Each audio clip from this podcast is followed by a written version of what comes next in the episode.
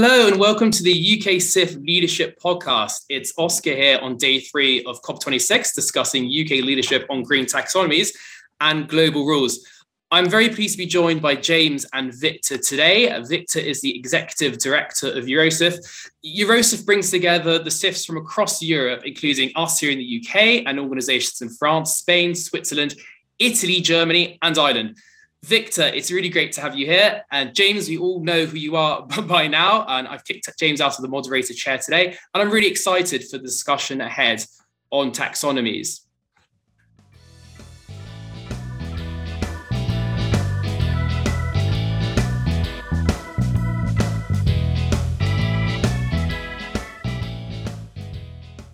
Hello, it's James and Sally here to let you all know about our podcast sponsor. This COP26 series of the UK SIF Leadership Podcast is sponsored by Liontrust. We're delighted to have them involved. Liontrust is a specialist fund management company that was founded in 1995.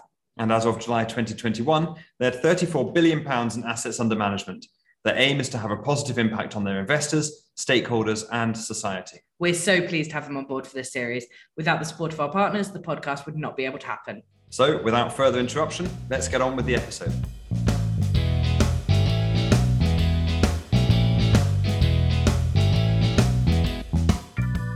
Right, on to the first question.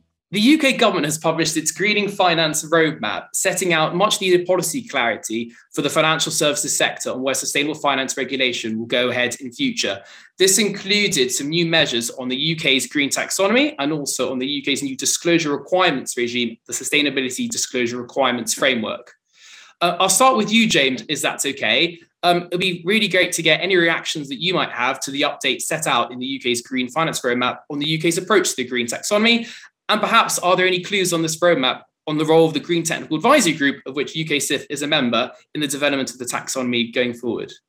Thanks, Oscar. Yeah, I mean, it's it's really good to have this clarity, and I think that's a really important thing. And that's actually what we get from this document is a degree of clarity. And we've been we've been calling for this for some time. I think it's uh, you know it's about time that we had this clarity. I'm really pleased that it's come out. Um, we were, of course, uh, somewhat involved in, or certainly we got some sneak peeks of some of the bits of the document, partly by our role on the Green Technical Advisory Group, helping develop and devise the or advise government, I suppose, um, on the green taxonomy. Um, and uh, so, yeah, really pleased to see some of what we've been doing echoed and reflected in the document. So, what does the document look at? Well, it covers, first of all, SDR, which is the UK's approach to um, SFDR, I think is probably the fairest way to describe it. Although I think it's realistic to say also that it's likely to be quite different. Um, and I think I'm sure, Victor, I'm keen on your, your thoughts on, on what this difference is going to mean.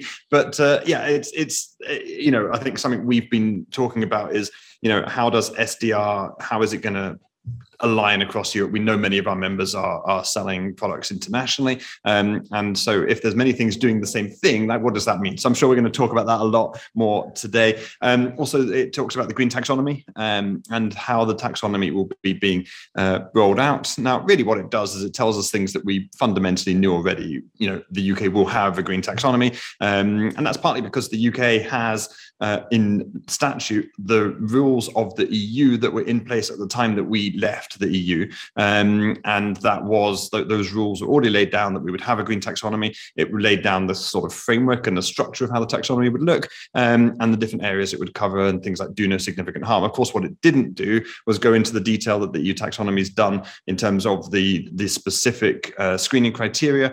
Um, uh, and so there is a chance that the UK's version, again, will be different. Um, uh, but the framework around it is the same, and that, to be honest, is the broad narrative that we get from the from the, the UK roadmap around the green taxonomy. Um, obviously, I'm sure again we're going to talk about what we're looking to achieve as, as UK SIF uh, in the green taxonomy for the UK. Um, it also has sections on stewardship. Um, uh, broadly speaking, you know, we, we think that's going in the right direction. Actually, it's really important. I think that it, raising the profile of stewardship as a really key way for achieving um, our net zero future um, from from an investor perspective. You know, it is one of the major levers that we have as investors that are not actually readily available elsewhere. Um, and so, you know, as UK SIF, passionately, we believe that stewardship has a really, really key role to play.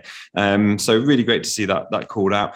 Um, throughout the document, there's references to the um, the Sustainability Standards Board of the IFRS. Um, there are few if any, references to working with the EU or to, to mirroring some of the EU approaches. Um, uh, I'm, you know, we can read into that what we want, I think. But you know, what we also get is assurance from ministers that, that they're not going to invent different systems just for the sake of it. And we've been really hard to push ministers on that um, and say, you know, please don't reinvent things if they work. If they're not working, fine, we can tweak them, but don't reinvent something just just just for the sake of it. Um, and then there's also a couple of really interesting points in there um, around the development of a new labeling scheme for for funds um, uh, that could have an interesting impact impact on greenwash, and uh, we know that consumers are confused, that they lack trust uh, in the system, um, and uh, you know research has shown that quite a bit. Um, and then there's another really interesting piece which is on regulating data providers um, uh, uh, and the expectation that the ESG data providers will fall under the regulatory net at some point. Um, how that's going to look, not sure, but um, you know interesting to see that government has that. Um, what we do know, of course, is that is that for some time we've heard people expressing concern about the way that the, the data is is uh, the data providers work in the sense that there's a lot of black boxes. People don't know what goes on that creates the ratings that come out the other end. Um, and maybe a bit more transparency on that would be would be uh, valued by the industry so, I mean, uh, does that is that a helpful update, Oscar, and what's inside? That's fantastic, James. And uh, yeah, contrary to spoken a lot already. But before I turn to you, Victor, just one other question, James, uh, relating to our involvement with the Green Technical Advisory Group. So, for our listeners, uh, the Green Technical Advisory Group, or, or GTAG, uh, is advising Treasury on the development of the UK's green taxonomy. UKSIF is proud to be a member of the GTAG, representing um, investors' uh, views and expertise on this on this group. Uh, and James, just a follow up question for me is what role do you see the GTAG playing in the development of the taxonomy in the UK going forward? And, and, do you think it's able to really exert significant influence over the development of the taxonomy? It'd be great to get your thoughts there. sure, thanks. I mean, I'm, I'm conscious you did actually ask me that question at the beginning, so sorry I didn't answer it. Um, I guess, you know, so GTAG has been set up um, uh, to advise. Is the word the A of GTAG stands for advisory group, um, and the government has made it clear on a number of occasions that that is what we do. We advise. We are not creating policy. We're not shaping this. Um, but nevertheless, there are 18 people on that group, um, leaders in their field, major experts um, who are coming together very regularly. In fact, I, I think it's fair to say that the period running up to the publication of the roadmap has been a sprint uh, like crazy to just get us to to to, the to the finishing line of of of COP basically, um, and uh, and and on some levels I'm quite pleased we're now at that point because we can now actually sit back and take more time to reflect and actually answer the questions and think very much more seriously.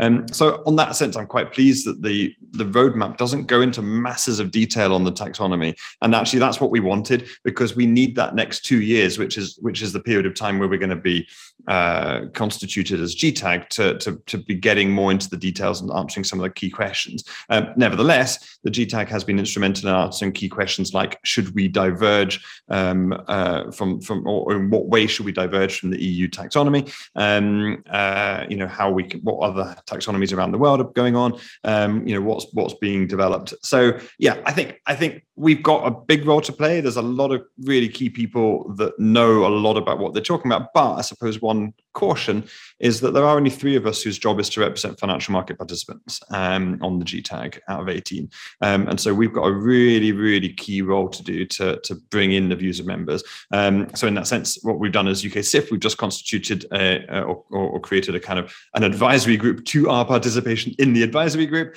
Um, we're beefing up our policy capacity um, and we will be engaging members very regularly on this. We've got a survey coming out relatively soon uh, of members. Um, and uh, so so watch this space for that. But also we're we're going to have several roundtables I think throughout throughout the next year um, where we bring members together to try and get to the grips of key questions and key challenges that we want members to participate in.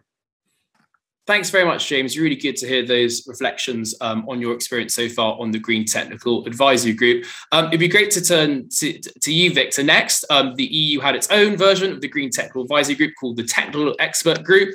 Um, and it'd be fantastic to hear your thoughts, Victor, now on how might the UK GTAG learn um, from the Technical Expert Group in Europe, and are there any lessons um, any lessons for the UK to learn from the EU as it turns towards uh, its taxonomy in the coming months?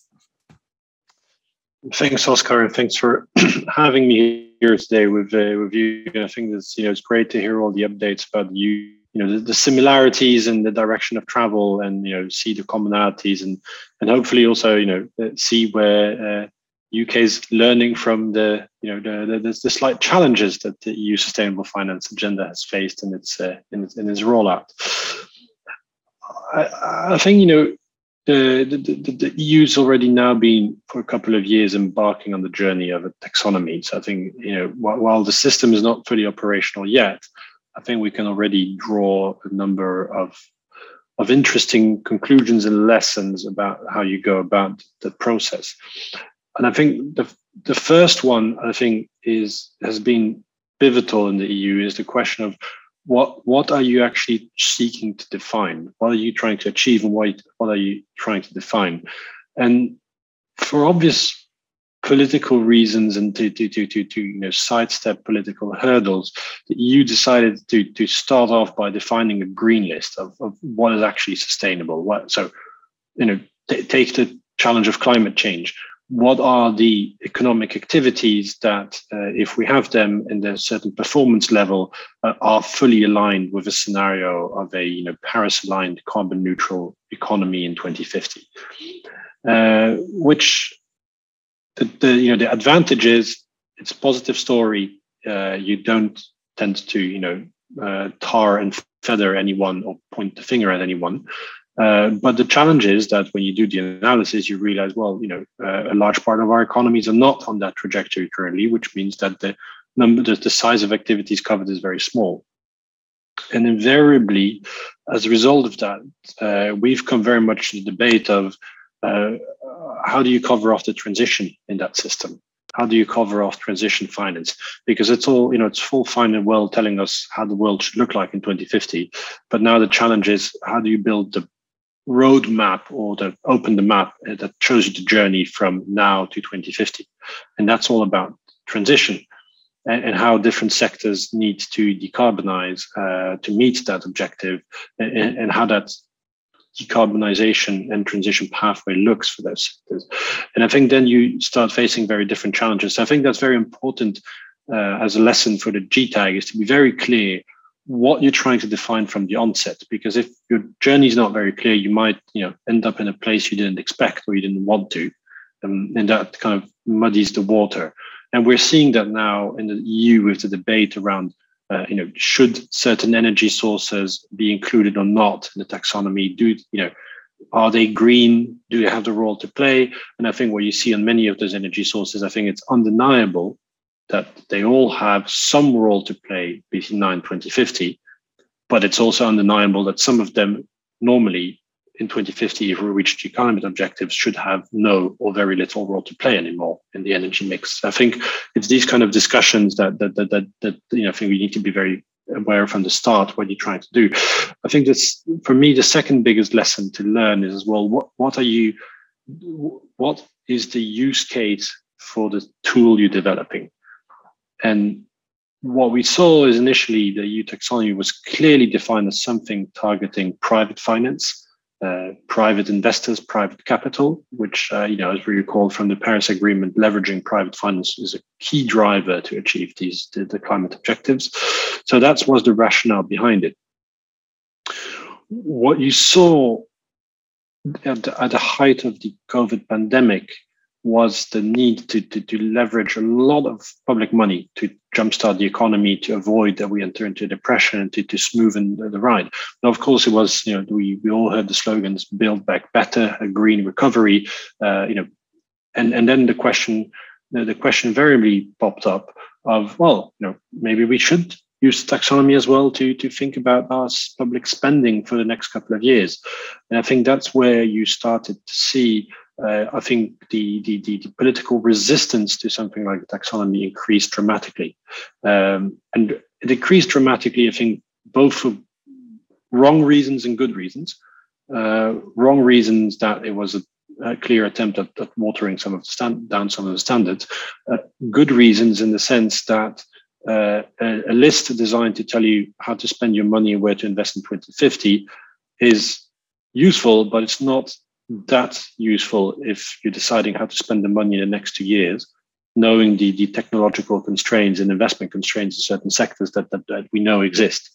Um, so in that sense, you know, second piece of advice is be very, very clear from the start what the use case is, uh, because that allows, I think, to hopefully have a more informed debate about taxonomy, because I think taxonomy is a, in the EU has been a, a kind of a piece of legislation that has suffered from a, a, tremendous amount of fake news and fake facts and of, of dichotomies and, and, and, you know and and, and contra- contrasts that, that are just not justified and are not uh, you know uh, are not we don't see some of those you know fears translated into the reality of how investors are going to implement and use that. So um, I think that would be kind of my my, my two takeaways from uh, don't don't necessarily you know or try avoid the pitfalls that that that, that we faced do you, do you think the EU, the EU taxonomy is no longer science based? And I think you know this this is a, a really it's probably a quite a hard question to answer. You know, we're all talking about we've got to follow the science, we've got to follow science at 1.5 degrees.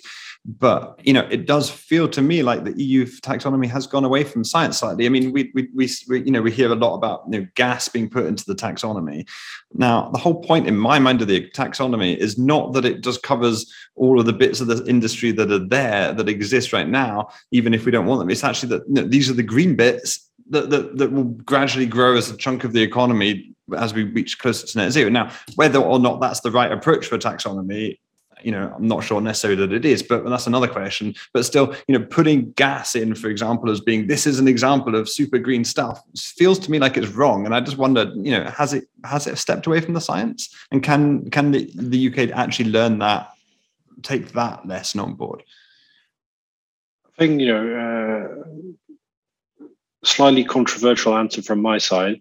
Uh, that's the fact. That's the reality of the matter. When you're 27 countries around the table with 27, 27 different energy systems, economic systems, different sectors, you're invariably going to have to compromise, and people have different visions of that. You can take a classic example of you know, bioenergy and forestry. Depending on which part of Europe you come from, you think it's either a you know terrible for the environment, or you think it's the greatest thing for the environment that's ever happened. Uh, and and you know, somebody must be wrong in that debate. Uh, you can't uh, science can't be both saying it's super sustainable and not sustainable. So I think that's the you know that, that's the reality uh, of it. Uh, I think it's pretty it's a pretty difficult statement at this stage to say whether we've deviated from science or not. But I think what that I think what's important is to understand are you talking about about green activities like like you know sustainable kind of 2050 aligned activities if you want or you're you talking about transition activities because let's not forget the eu taxonomy does foresee in the existence of transition activities. Now you've talked about gas.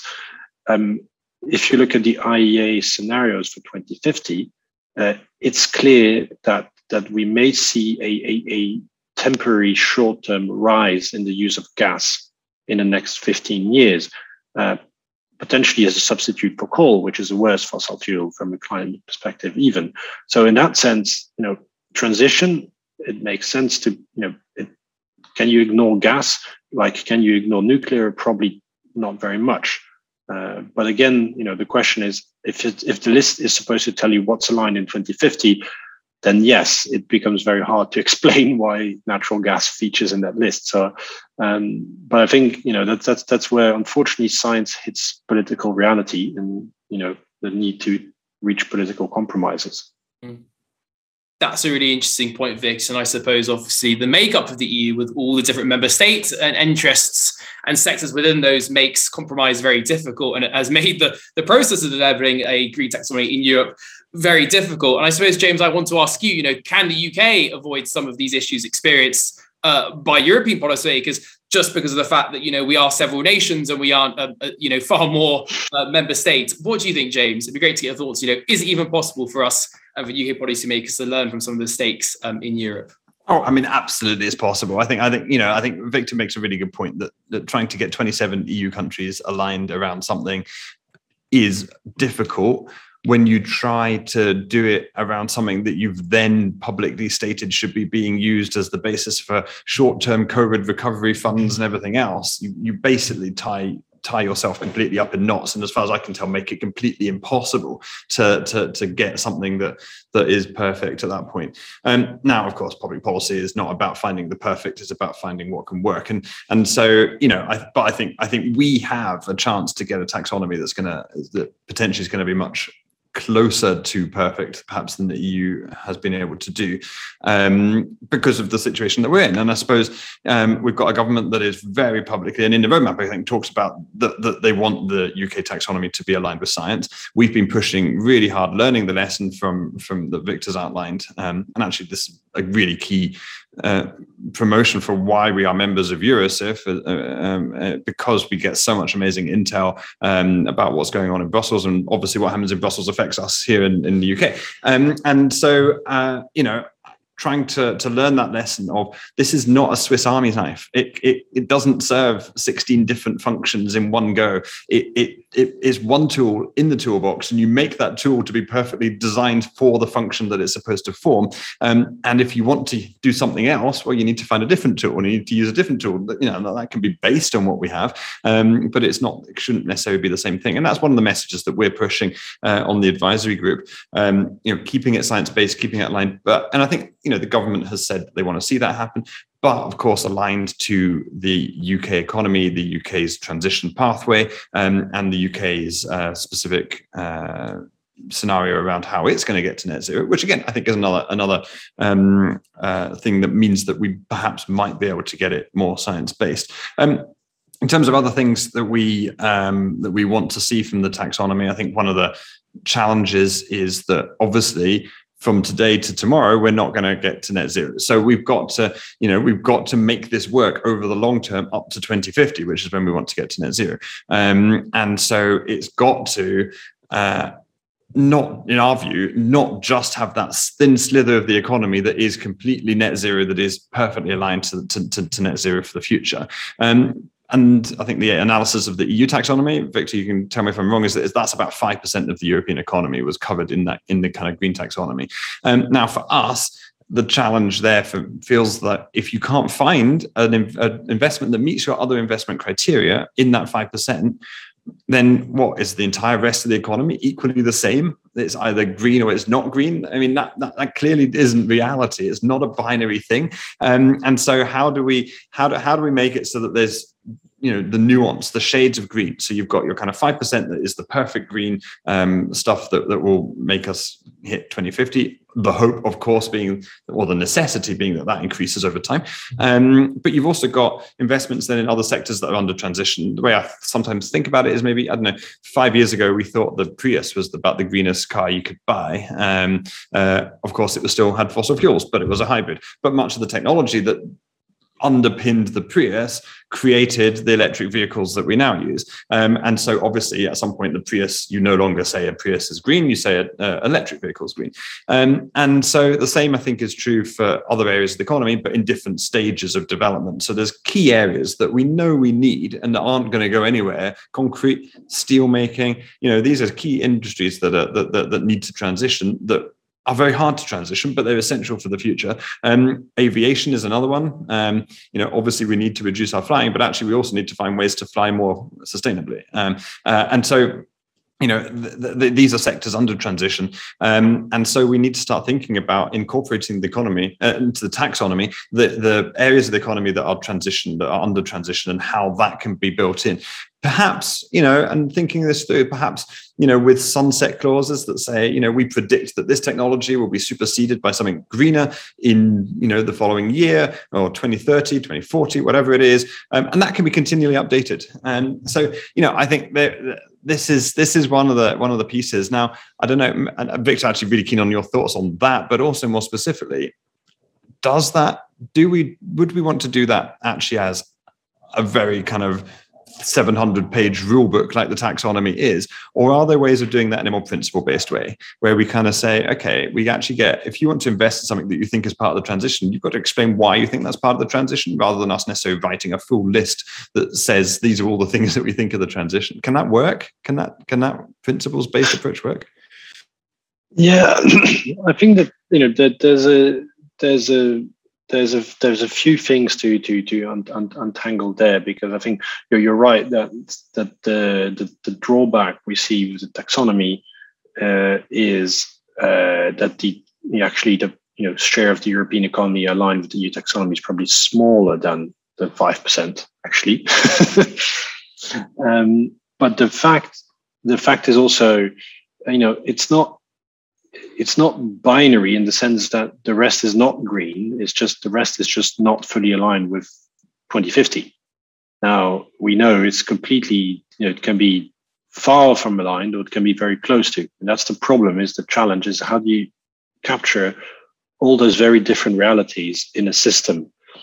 And I think that for me, and that's that's very much on a, on a personal basis here, but for me, I'm I'm still always wondering whether a taxonomy, like a list that is relatively rigid, is the best way of capturing a, such a dynamic process, which we know that the transition is going to be rather dynamic. Uh, so I think that's that's that's something where I'm I'm not entirely convinced that that that, that is the best way forward. Um, I think on the point you made, you know, like like when we have sunset clauses, I think, you know, with the taxonomy, it's ultimately it's going to be a question of what what do you want it to be? Uh, do you want it to be a tool that sends strong signals to investors? We know for long-term investment decisions that investors like certainty. So they like certainty. And so building in sunset clauses or saying i'm going to review all those standards every two years builds in uncertainty in the system. And there i think you get a question right, is that then going to be the policy signal investors need to, to decide how to allocate their money? Or, or does the policy signal need to come from other public policy?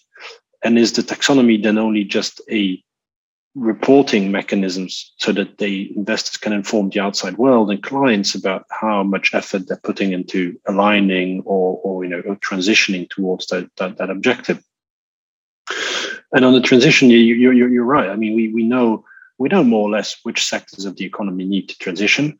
Uh, we know that that some of them can. Uh, we know that probably some activities can't. I mean, we know that you know certain types of manufacturing are, for example, probably likely to still have some greenhouse gas emissions, even by 2050, even in the best technologies that that we have. Uh, and we know it's going to be a very uncertain process. And I think that's the the question then, because you know, and I think that's for me where you see the debate now shifting towards is, is can you capture transition in a taxonomy? Or are you potentially better off looking at things like transition pathways and defining on a principles based what a transition of a particular sector or country looks like, and then get companies to report against that and report on, on are they on that trajectory? Are they miles off? Uh, or are they actually, you know, hopefully overshooting their own ambition and ahead of schedule. Uh, and I think that's a, so that's a you know different uh, different different discussion. And to stick with you, Victor, if that's all right, where do you think Europe is heading on this? Do you think we'll ultimately see a transitional taxonomy? I think it's Canada that is due to publish its own transitional uh, taxonomy um, by the end of this year, I believe. So, um, to put you on the spot a little, Victor, with a prediction, where do you think things will head in Europe? Or is it a bit hard to, de- to determine at this point? I think I think hard to de- to de- to determine. I think you know we'll we'll we'll, we'll probably have some form of of of, of transition list, uh, but again, you know, again the, the the the challenge I think we might face there is that you can't have a universal answer for the whole of Europe, and what I mean by that is if say and you know when I want to pick on particular countries, but if for example a you know a country has a Uh, a, a energy mix, for example, where coal is still very much present, them switching to gas is a relatively good thing. It's in absolute terms probably not where you need to go by 2050, but it's still improving it already. Whereas if you're in another country where renewables are already dominant and very present, then allowing that saying to that country, I'm going to build gas-fired power plants, that's not really the transition we need. So I think that's also going to be the challenge is is is the fact that different countries, different sectors are at different starting points and and and how do you get them to improve which in a way that aligns with the, the absolute objective which is you know uh, paris alignment by 2050 uh, in recognizing that, that that regional difference and not having one list deciding it for, for everyone is that is that really are we are, are we really in the position where some countries are going to transition via gas to renewables? Is do we do we have to be in that position or is that just the pragmatic reality of the situation we're in? It's the pragmatic uh, it's the pra- pragmatic uh, reality we're now. Obviously i think you know everyone would love those countries to to, to you know make a technological jump forego gas entirely and move straight to renewables that that'd be great uh, but i think you know at this stage you know and, and, the debate might be very different in in six months time but the fact is now uh, the unfortunate thing of, of cop uh, happening now is that we are in the middle of a, a, a, high energy price crisis, which means that that suddenly things like you know the security of supply of energy is for politicians of paramount concern. Uh, six months ago, I think that probably far fewer politicians would have security of supply for you know energy as high on their list of priorities. Yeah, that's that's fair. That's a fair point, and you know, clearly that's hit the UK as much as it's hit elsewhere. The, the the the British government's response to that, interestingly, has been that nuclear needs to be right at the heart of everything, and actually, you see that through the through all of the net zero plans that have been published. Not just consideration of building big new nuclear power stations, but but considering kind of mini power station, mini nuclear power stations. I don't know if that technology actually even exists yet, but that's you know that's what the government is talking about here um, to do security. Is about clearly not every country in Europe, I think in specific of Germany, is very excited about nuclear. Um, so yeah, some other countries are much more excited about nuclear. yeah, obviously France, of course. But it was interesting, uh, James Victor, to see that commitment to nuclear um, in the net zero sector strategy published uh, last month uh, by the UK government. And indeed, it featured quite prominently in Boris Johnson's speech um, to Conservative Party conference, citing nuclear as part of the solution to the net zero transition. Um, I've really very much enjoyed uh, this portion of the discussion, and I think it probably leads us very neatly into um, the final uh, part of discussion for the sort of final five minutes or so around, you know, the experience of different countries with their taxonomies and how can we encourage a little bit more harmonization or at least coordination on the development of taxonomies going forward? Clearly, it's not just the EU and us here in the UK who have started work on a green taxonomy. Canada is also looking at this. Um, uh, China, I think, as well. Although the United States actually recently has said that it has no plans currently to look at a green taxonomy, which I thought was very notable. Um, so my um, my question to, to you, James and Victor, is you know is is the promise of delivering harmonization and coordination on international taxonomies? Is this a noble objective? To what extent is this a really realistic objective for the uk and the uk to pursue? Um, or is this going to end sort of badly for both uh, europe and the uk perhaps start with with you victor. Um, I always like to be optimistic, but in this case, I find it hard to be optimistic and being realistic. I, I, I'm not certain we will see full harmonization. I think what, what we can hope for is that the principles behind what a taxonomy should be and the core principles and building blocks are the same, whereby you know you you you you you you, get the same, I guess, uh, policy intent behind it, and therefore you see minimal divergence. But unfortunately, I, I do think we're going to see divergence simply for the reason that that if it's a if it's a list, if it's meant every time as a list or as a framework to kind of help steer investors towards particular investments, um, again, it's the it's the transition. It's about where you go to. So you you may see, I think, rather similar green taxonomies because the end station, particularly for I think very developed economies, you'd, you'd be you know you'd be surprised that they're very fundamentally different. So I think you know they, they they probably are going to be rather similar.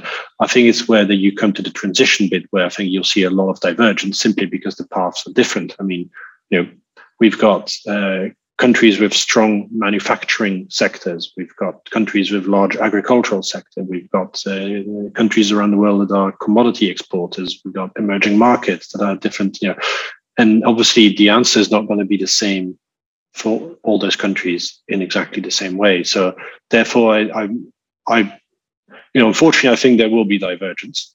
And the question is, does it really matter that there's divergence in the grand scheme of things, or, or you know, or not?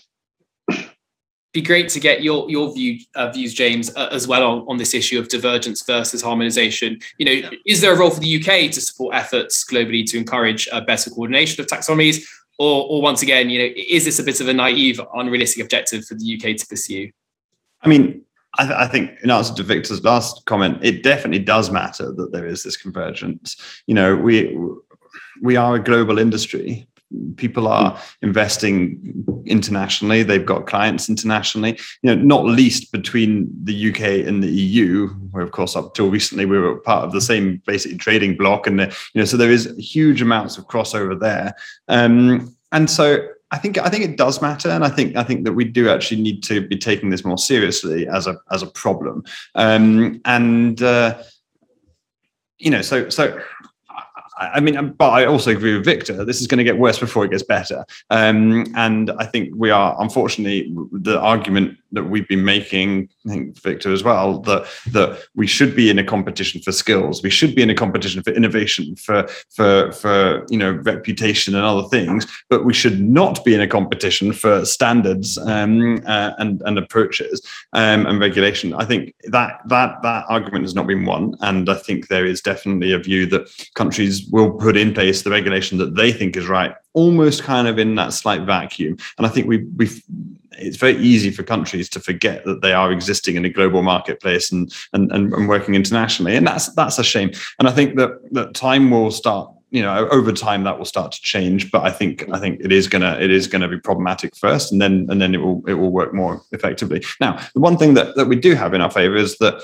um the UK has said a lot that it is um, going to work with the uh, ISSB, which is the International Sustainability Standards Board, which is being set up by the IFRS Foundation. Um, and I think at some point over this COP, we're going to get an announcement of uh, some of the members of that, is my expectation. Um, and you know, we look to that to rapidly start coming up with some some approaches. Um, my concern, though, is that this becomes a lowest common denominator thing, and that and that um, you know they'll just try and get over the line what can be agreed um, across the, the different countries they work in and across the group. Um, and unfortunately, the reality of the climate challenge is the lowest common denominator is not going to solve it. And so, you know, any country that's serious about taking action will look at what ISSB is doing and say, well, we're going to have to do more. We have to do more. Um, and, you know, there is there is still a scenario that it's not lowest common denominator, and we actually get some quite forward thinking work coming out of them, and that's of course what we're pushing for, and I'm sure Victor's the same. Um, uh, but but you know that, that you know we'll just have to wait and see on where that on where that lands. Um, but yeah, I mean, I think I think that's where where we like. I think. It, and I think that I think on that point, you know, I think it's interesting to see here uh, the, the this this I think this, I wouldn't call it tug of war, but it's this strange uh, interaction with the efforts done by the EU at this stage as well, which obviously have a slightly different um, remit in terms of scope and topics it's trying to address and the, the way it's looking at those those reporting standards. Because um, I think I think the EU has been quite careful to to to be supportive of the ISSB, but to, exactly to your point, James, saying you know we're not going to wait for the lowest common denominator. If we feel we need to move forward, we are going to move forward. Now, that's that you're right that that brings challenges of you know harmonization and fragmentation with it. Um, but I think that's again, you know, it's interesting to see that the probably political realities or the political appetite for certain things is different in different countries as well.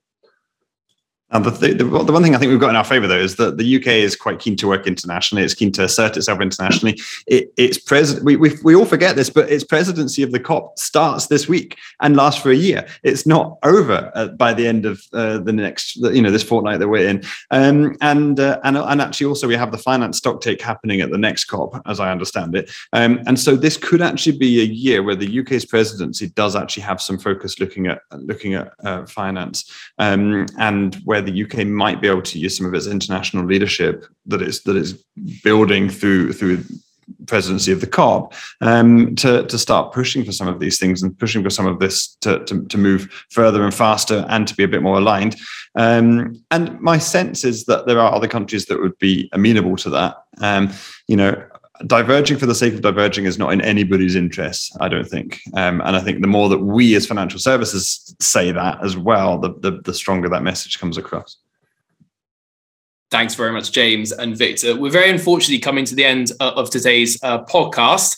Um, and I think it'd be great to get reflections from both of you in terms of, you know, what are the, some of the next steps that uh, those of us listening who are UK SIFS members should be looking out for? You know, where are things going to go in the UK in the next few months, and also um, in, in the EU, where are things going to be going? Maybe start with you first, Victor. Um, you know, will there be some clarity on the treatment of uh, nuclear and natural gas? Um, will there be some clarity for these sectors coming um, in Europe for its green taxonomy? Thank you. I think that's the uh, that's the million dollar question always. Uh, I think if, if something from the EU sustainable finance uh, has shown us in the last three years is that timelines is never always the timelines we expect. So uh, you know, I'm afraid I don't have the answer to that. Um, but I I think what we can expect is indeed further discussions on uh, covering off other environmental topics. Let's not forget, uh, taxonomy discussion for now has been dominated entirely by the climate agenda. We have barely really touched on the you know nature and biodiversity agenda. We haven't really dealt with the circular economy, water use, which which are you know, tremendous challenges of their own. So I think definitely we'll see that.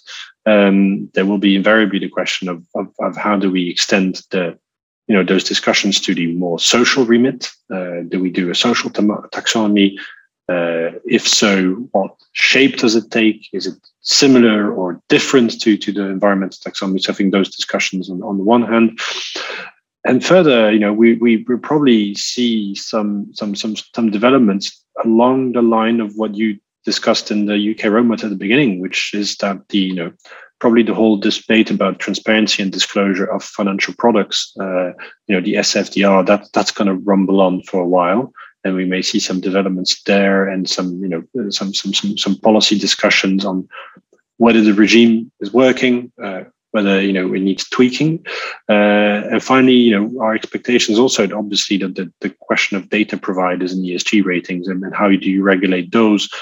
What are the public policy problems you're trying to solve? You know is that transparency? Is that uh, you know is that uh, the fact that you have a, a, limited number of large suppliers out there. So, what is the policy challenge that you're trying to address for regulation, if any?